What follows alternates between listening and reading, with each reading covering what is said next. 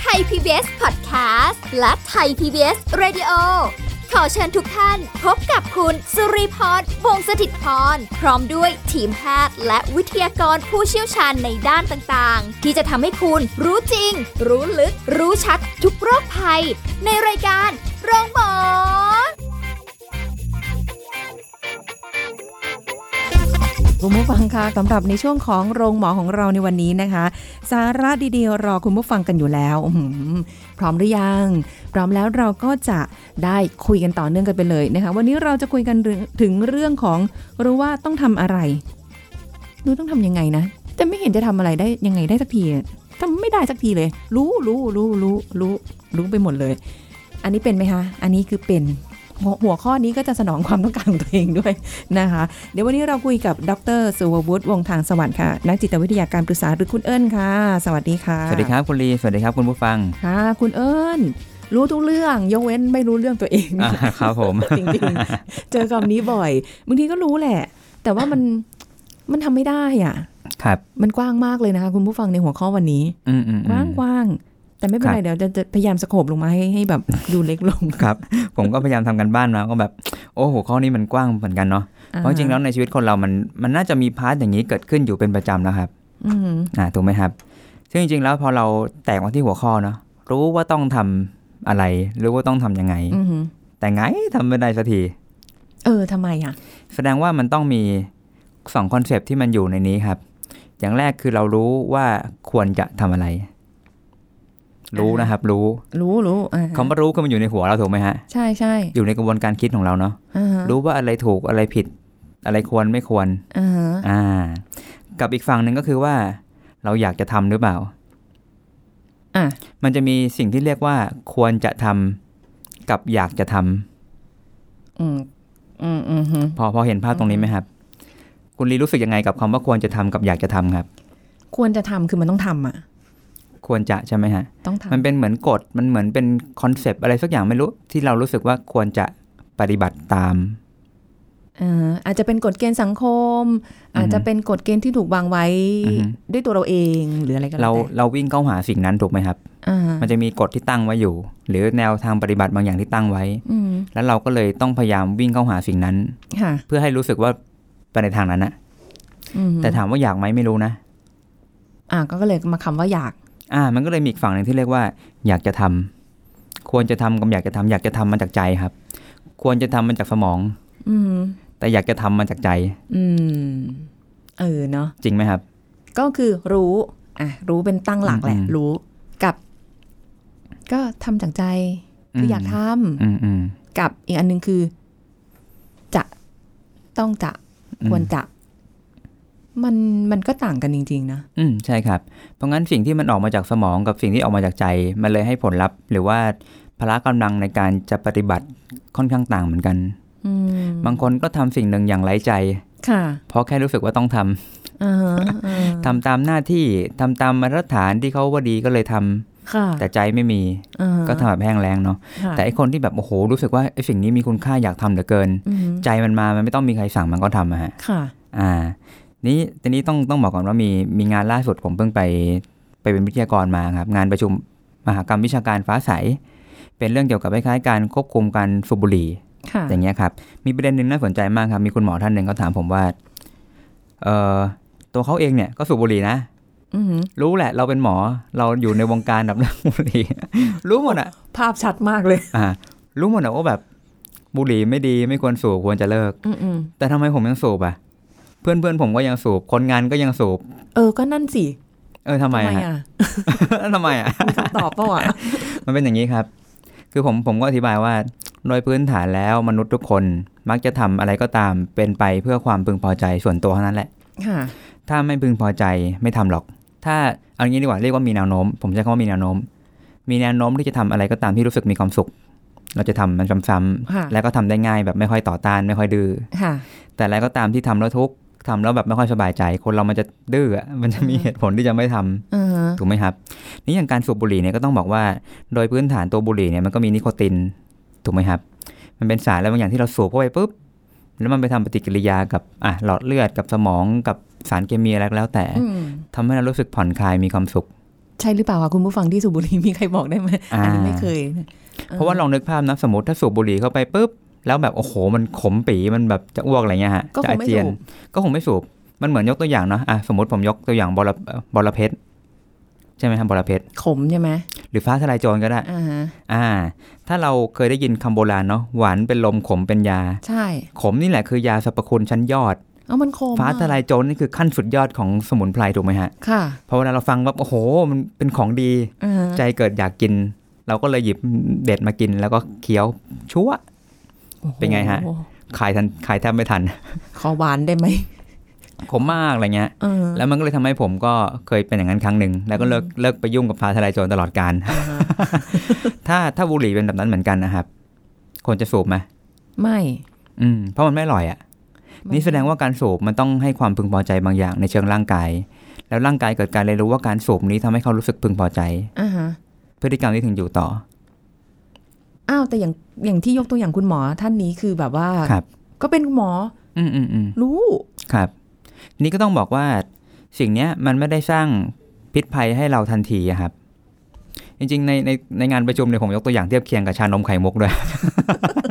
สิ่งเสพติดอย่างหนึ่ง อ่ะชานมไข่มุก หมูปิ้ง อ่า หมู ฮะ กระทะปิ้ง ย่าง เออก็ ช็อกโกแลตอะไรเงี้ยฮะ ก็รู้เนอะว่ากินอะไรเข้าไปแล้วมันจะยังไงใช่ อ่า ปะ แต่บุหรี่นี่มันดูเป็นยาสูบที่มันดูเป็นพิษถูกไหมฮะ ค่ะ แต่สมมติถ้าเราพูดถึงอาหารบางทีมันดูเหมือนกับ เอ้ยมันน่าจะแบบ มัน เป็นอาหารเป็นของที่มันไม่ไม่อันตราย ไกลๆหน่อย อ่า แต่จริงๆแล้วพวกชานมไข่มุกน้ำตาลจัดจัดๆแป้งเยอะ อืม ๆ หมูปิ้งที่แบบปิ้งดำๆ เกรียม เกรียมๆโดนความร้อนโดยตรง ค่ะ หมูกระทะอะไรที่มันแบบโอ้โห มันปิ้งย่างอะไรเงี้ยฮะ อ่าฮะ พวกนี้ถ้าเรามองเรื่องโภชนาการจริงๆ มันก็เป็นปัญหาเนาะ ค่ะ อาหารที่โดนความร้อนโดยตรงบางครั้งมันอาจจะเป็นสารก่อมะเร็ง หรือแม้กระทั่งช็อกโกแลตหรือหมูปิ้งบางอย่างมันก็เป็นที่สะสมไขมัน อืม ไขมันที่มันพอกอยู่ในตัวเองเนี่ยครับ อ่า เพราะงั้นจริงบุหรี่หรืออาหารมันคล้ายๆกัน การสูบบุหรี่สร้างความพึงพอใจ การดื่มชานมไข่มุกเป็นไงฮะ ก็ฟินนะ ฟินไหมล่ะ เออ ก็หวานไงสด ใช่ ชื่น แล้วการแล้วการรับประทานหรือการสูบแต่ละครั้ง มันไม่ได้สร้างปัญหา ในตอน ระยะ นั้น ในตอนนั้นแบบรุนแรง อืม ดื่มแล้วเป็นไงครับ พึงพอใจ แล้วสดชื่น ถ้าถามอ้วนทันทีไหม ไม่รู้สึก จ เรา ริง ก็ ไหม ได้ ฮะ เหตุผลว่าไม่หรอกแก้วเดียวยังไม่อ้วนวัน แก้ว นี้ เดียว วันนี้ไม่อ้วน เพราะดื่มตอนนี้ถ้าถามว่าอ้วนทันทีไหมยังไม่รู้สึกถูกไหมครับ ค่ะ สูบบุหรี่ตอนนี้หนึ่งมวน เรายังไม่ได้ไอแบบมะเร็งปอดขึ้น อ่าฮะ ยังรู้สึกว่ายังมีชีวิต ได้อยู่ อยู่ได้ ก็รู้สึกว่าไม่เป็นไร อืมอืมอืม กินหมูปิ้งอร่อยเสพสุข ค่ะ ถามอ้วนตอนนั้นไหมเป็นมะเร็งตอนนั้นไหมก็ยังนี่ อ่าฮะ อ่าเพราะฉะนั้นพอไม่ได้เห็นว่าคอขาดบาดตายเหมือนไม่เห็นโลงศพไม่หลังน้ำตา ค่ะ คนเราก็เลยนั่นแหละครับ ชะล่าใจ ยังคงอยู่กับสิ่งที่อยากทำ อ๋อ คือจริงๆ เราเอาความพึงพอใจตัวเอง ใช่ครับ เป็นที่ตั้ง เป็นความพึงพอใจเป็นที่ตั้ง อืม อ่า อย่างเช่นการออกกำลังเนี่ยฮะรู้คนทุกคนรู้คนออกกำลังกาย แต่ทำไมไม่ออกอ่ะ ทำไมเอาเรื่องนี้มาคุยอ่ะ เออ รู้ใช่ไหม ในแววตานั้น ขนาดนั้น สุดท้ายมันมีความขี้เกียจอะครับแสดงว่าการลุกไปออกกำลังกายเนี่ยมันอาจจะเป็นคอนเซปต์อะไรสักอย่างที่เขายังไม่ได้อินอะ อืม เขายังไม่ได้เห็นคุณค่าครับ อืม ยังไม่ได้เห็นคุณค่าของการออกกำลังกาย รู้แค่ว่าดีในความคิด แต่ยังไม่ได้เห็นความเชื่อมโยงว่าการออกกำลังกายนี้ มันมีคุณค่ากับเขายังไง เออจริง อันนี้ก็ถ้าถ้าเกิดว่าเปรียบเทียบกับตัวเองได้อะตอนที่ อืม จ้างเทรนเนอร์เสียตังค์ไง ครับ มันแพงใช่ป่ะคะ ครับ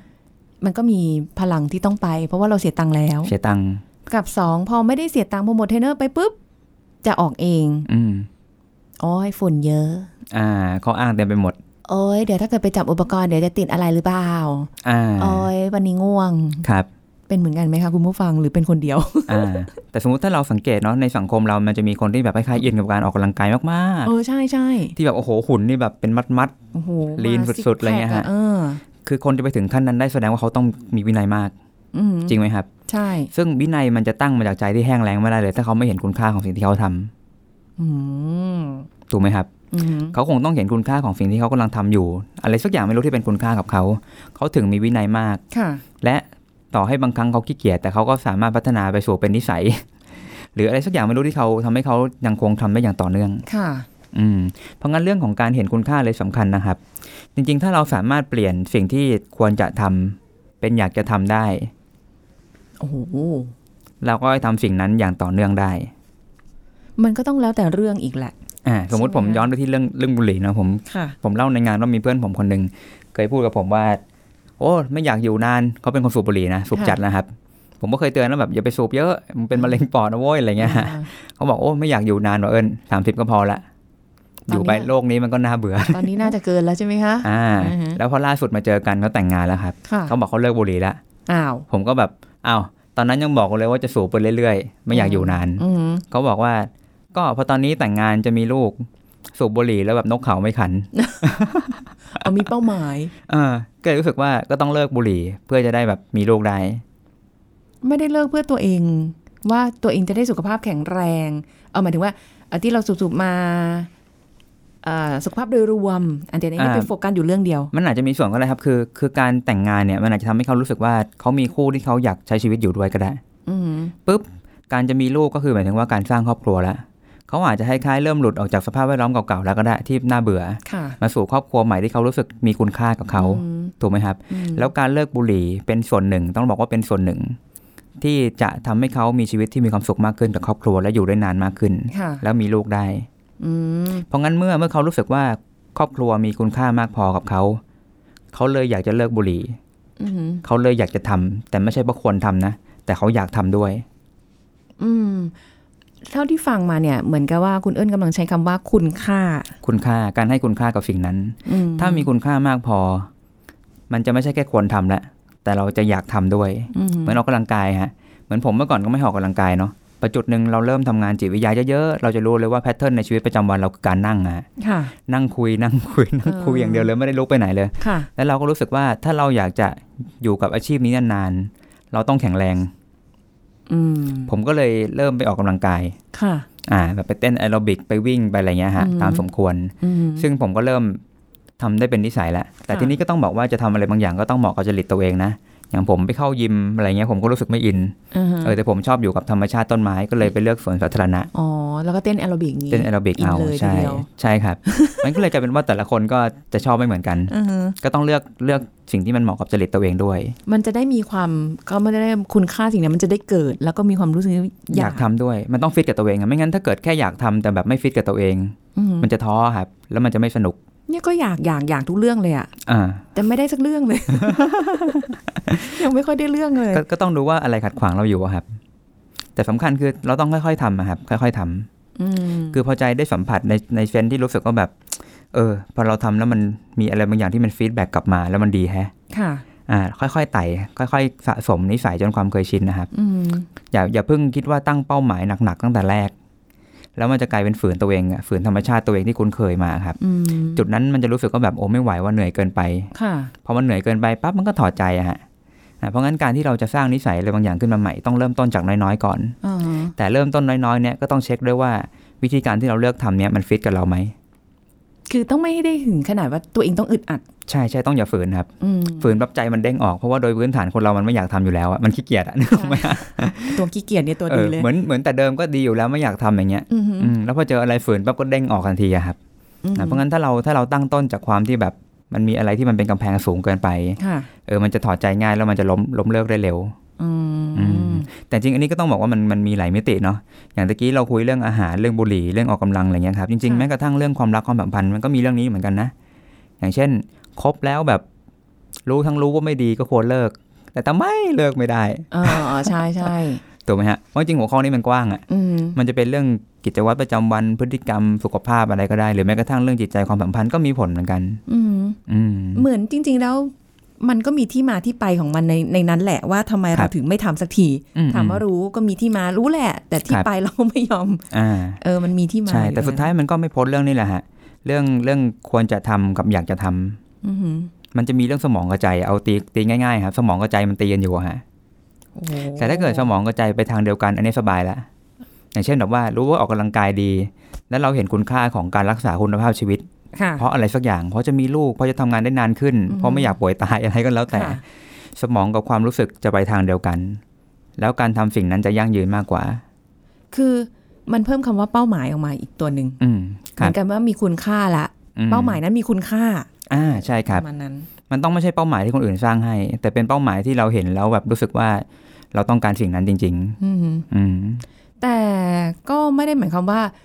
ถึงรู้ทั้งรู้ว่าต้องทำยังไง แต่ทำไม่ได้สักทีก็ไม่ได้หมายความว่ามันจะเลวร้ายจนเกินไปใช่ไหม อืมครับมันแล้วแต่เรื่องอะครับ แล้วแต่เรื่องอ่าฮะ อ่ะเหมือนยาเสพติด สมมติถ้าแบบพูดถึงความรุนแรง อ่าโอเค เรียกว่าด่วนไม่ด่วนขึ้นกับความร้ายแรงของสิ่งนั้นครับ เหมือนสมมติว่า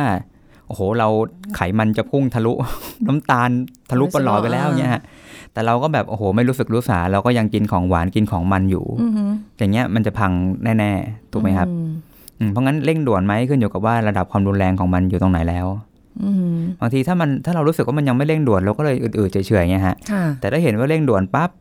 มันก็คงเป็นจุดที่ทำให้เราเริ่มเริ่มกลัวละเริ่มตระหนักอะไรบางอย่างแล้วลุกขึ้นมาทำอย่างเต็มที่ได้เหมือนกัน อืม เพราะงั้นมันก็เลยขึ้นอยู่กับความรุนแรงของสิ่งที่เกิดขึ้นนะตอนนั้นด้วย อื อื ม ม ก็แสดง อ่ะ ว่าย ยาเสพติดอ่ะสมมติยาเสพติดนะครับ อ่าฮะ ยาเสพติด รู้ว่าแบบควรเลิก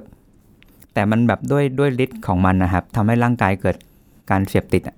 เลิกไม่ได้ มันถอนยาก อันนี้มัน อ่า ไม่ใช่แค่เรื่องใจนะ มันเป็นเรื่องเกี่ยวกับทางชีวภาพด้วย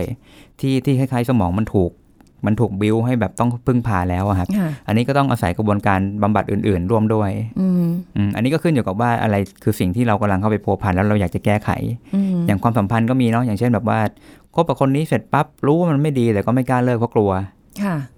รู้รู้ว่ารู้ว่าไม่ดีนี่คือความคิดถูกไหมฮะ ใช่ รู้ผู้ชายคนนี้ไม่ดีตบตีเรานอกใจแล้วแต่ อ่า แต่ไม่อยากเลิกเพราะว่ามันมีความกลัวเข้ามา เดี๋ยวเขาจะมาทำร้ายเราหรืออาจจะข่มขู่อะไรกันไว้อย่างนี้ป่ะ เอออาจจะเป็นอย่างนั้นด้วยส่วนหนึ่งหรือว่ากลัวว่าจะไม่มีใครก็ได้ อ๋ออ๋ออ๋ออันนี้ ถ้าเกิด จใจ เลิกไปแล้วจะแบบเออไม่มีใครก็กลัว อืม เราก็เลยไม่ได้อยากจะเลิกครับเพราะเรา อ๋อ ยังไม่พร้อมที่จะเผชิญกับความกลัว ค่ะ อย่างนั้นนะครับ อืมโอ้ แต่ มัน แต่สมมตินะถ้าย้อนกลับไปที่คอนเซปต์เรื่องคุณค่า ค่ะ ถ้าเขาตระหนักแล้วว่าเป้าหมายเขาเหมือนที่คุณลีพูดอะเป้าหมายคือการที่ชีวิตมีความสุข แล้วเขาย้อนไปทบทวนว่า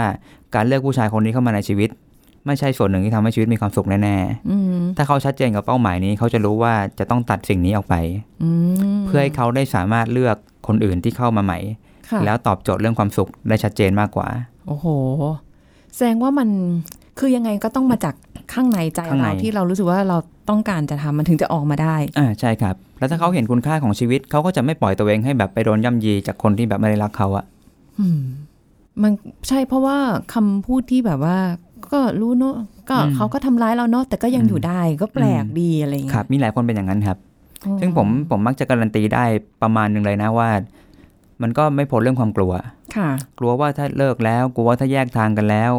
จะเป็นยังไงต่อ ค่ะ พอพอไม่เห็นอนาคตนะครับคือมองอนาคตไม่เห็นไม่รู้จะเป็นยังไง ก็เลยไม่กล้าเดิมพัน แล้วก็เลือกเก็บในสิ่งที่เรารู้ไว้ อืม ไว้ก่อน อืม อืม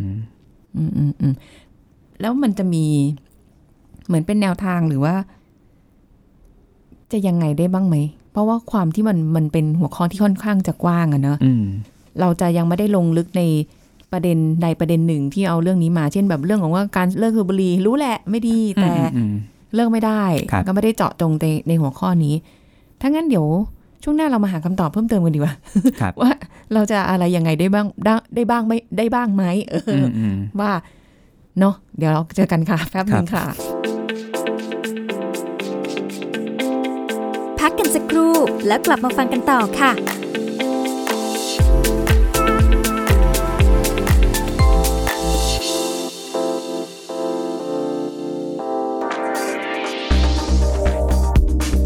คุณผู้ฟังครับนอกจากการออกกำลังกายแล้วนะครับ การเอาใจใส่เรื่องอาหารการกินก็เป็นอีกหนึ่งตัวช่วย ที่จะทำให้คุณลดความดันโลหิตได้เช่นกันนะครับ โดยมีเทคนิคการกินลดความดันโลหิตอย่างได้ผลนั่นก็คือ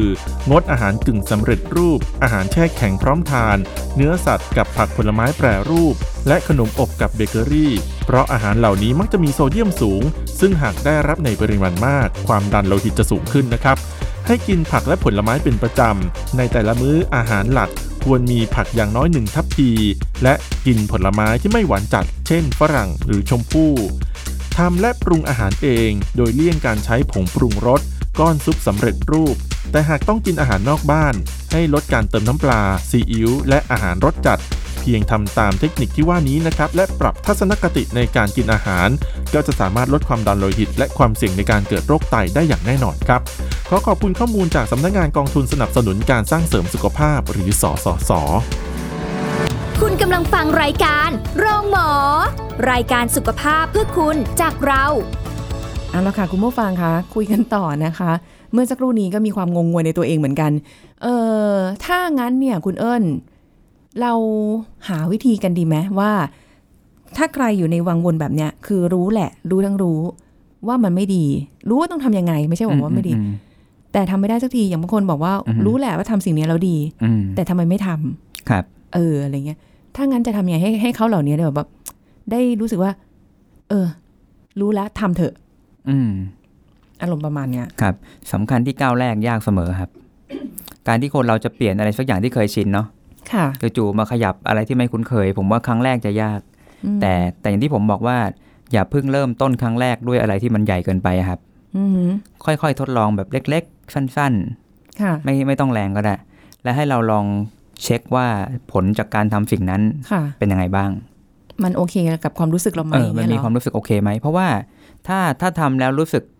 โอเคขึ้น หรือมีฟีดแบ็ดีๆ บางอย่างกลับมา ค่ะ โดยธรรมชาตินะผมย้อนไปตอนต้นว่ามนุษย์จะทำสิ่งที่พึงที่มีแนวโน้มทำให้ตัวเองพอใจเสมอแหละ อ่า ถ้าเกิดฟีดแบ็กมันดี เขาก็มีแนวโน้มที่จะทำสิ่งนั้นต่อ อืม ต่อให้ไม่ต้องมีคนบอก ก็รู้สึกว่าอยากทำต่อ อือหือ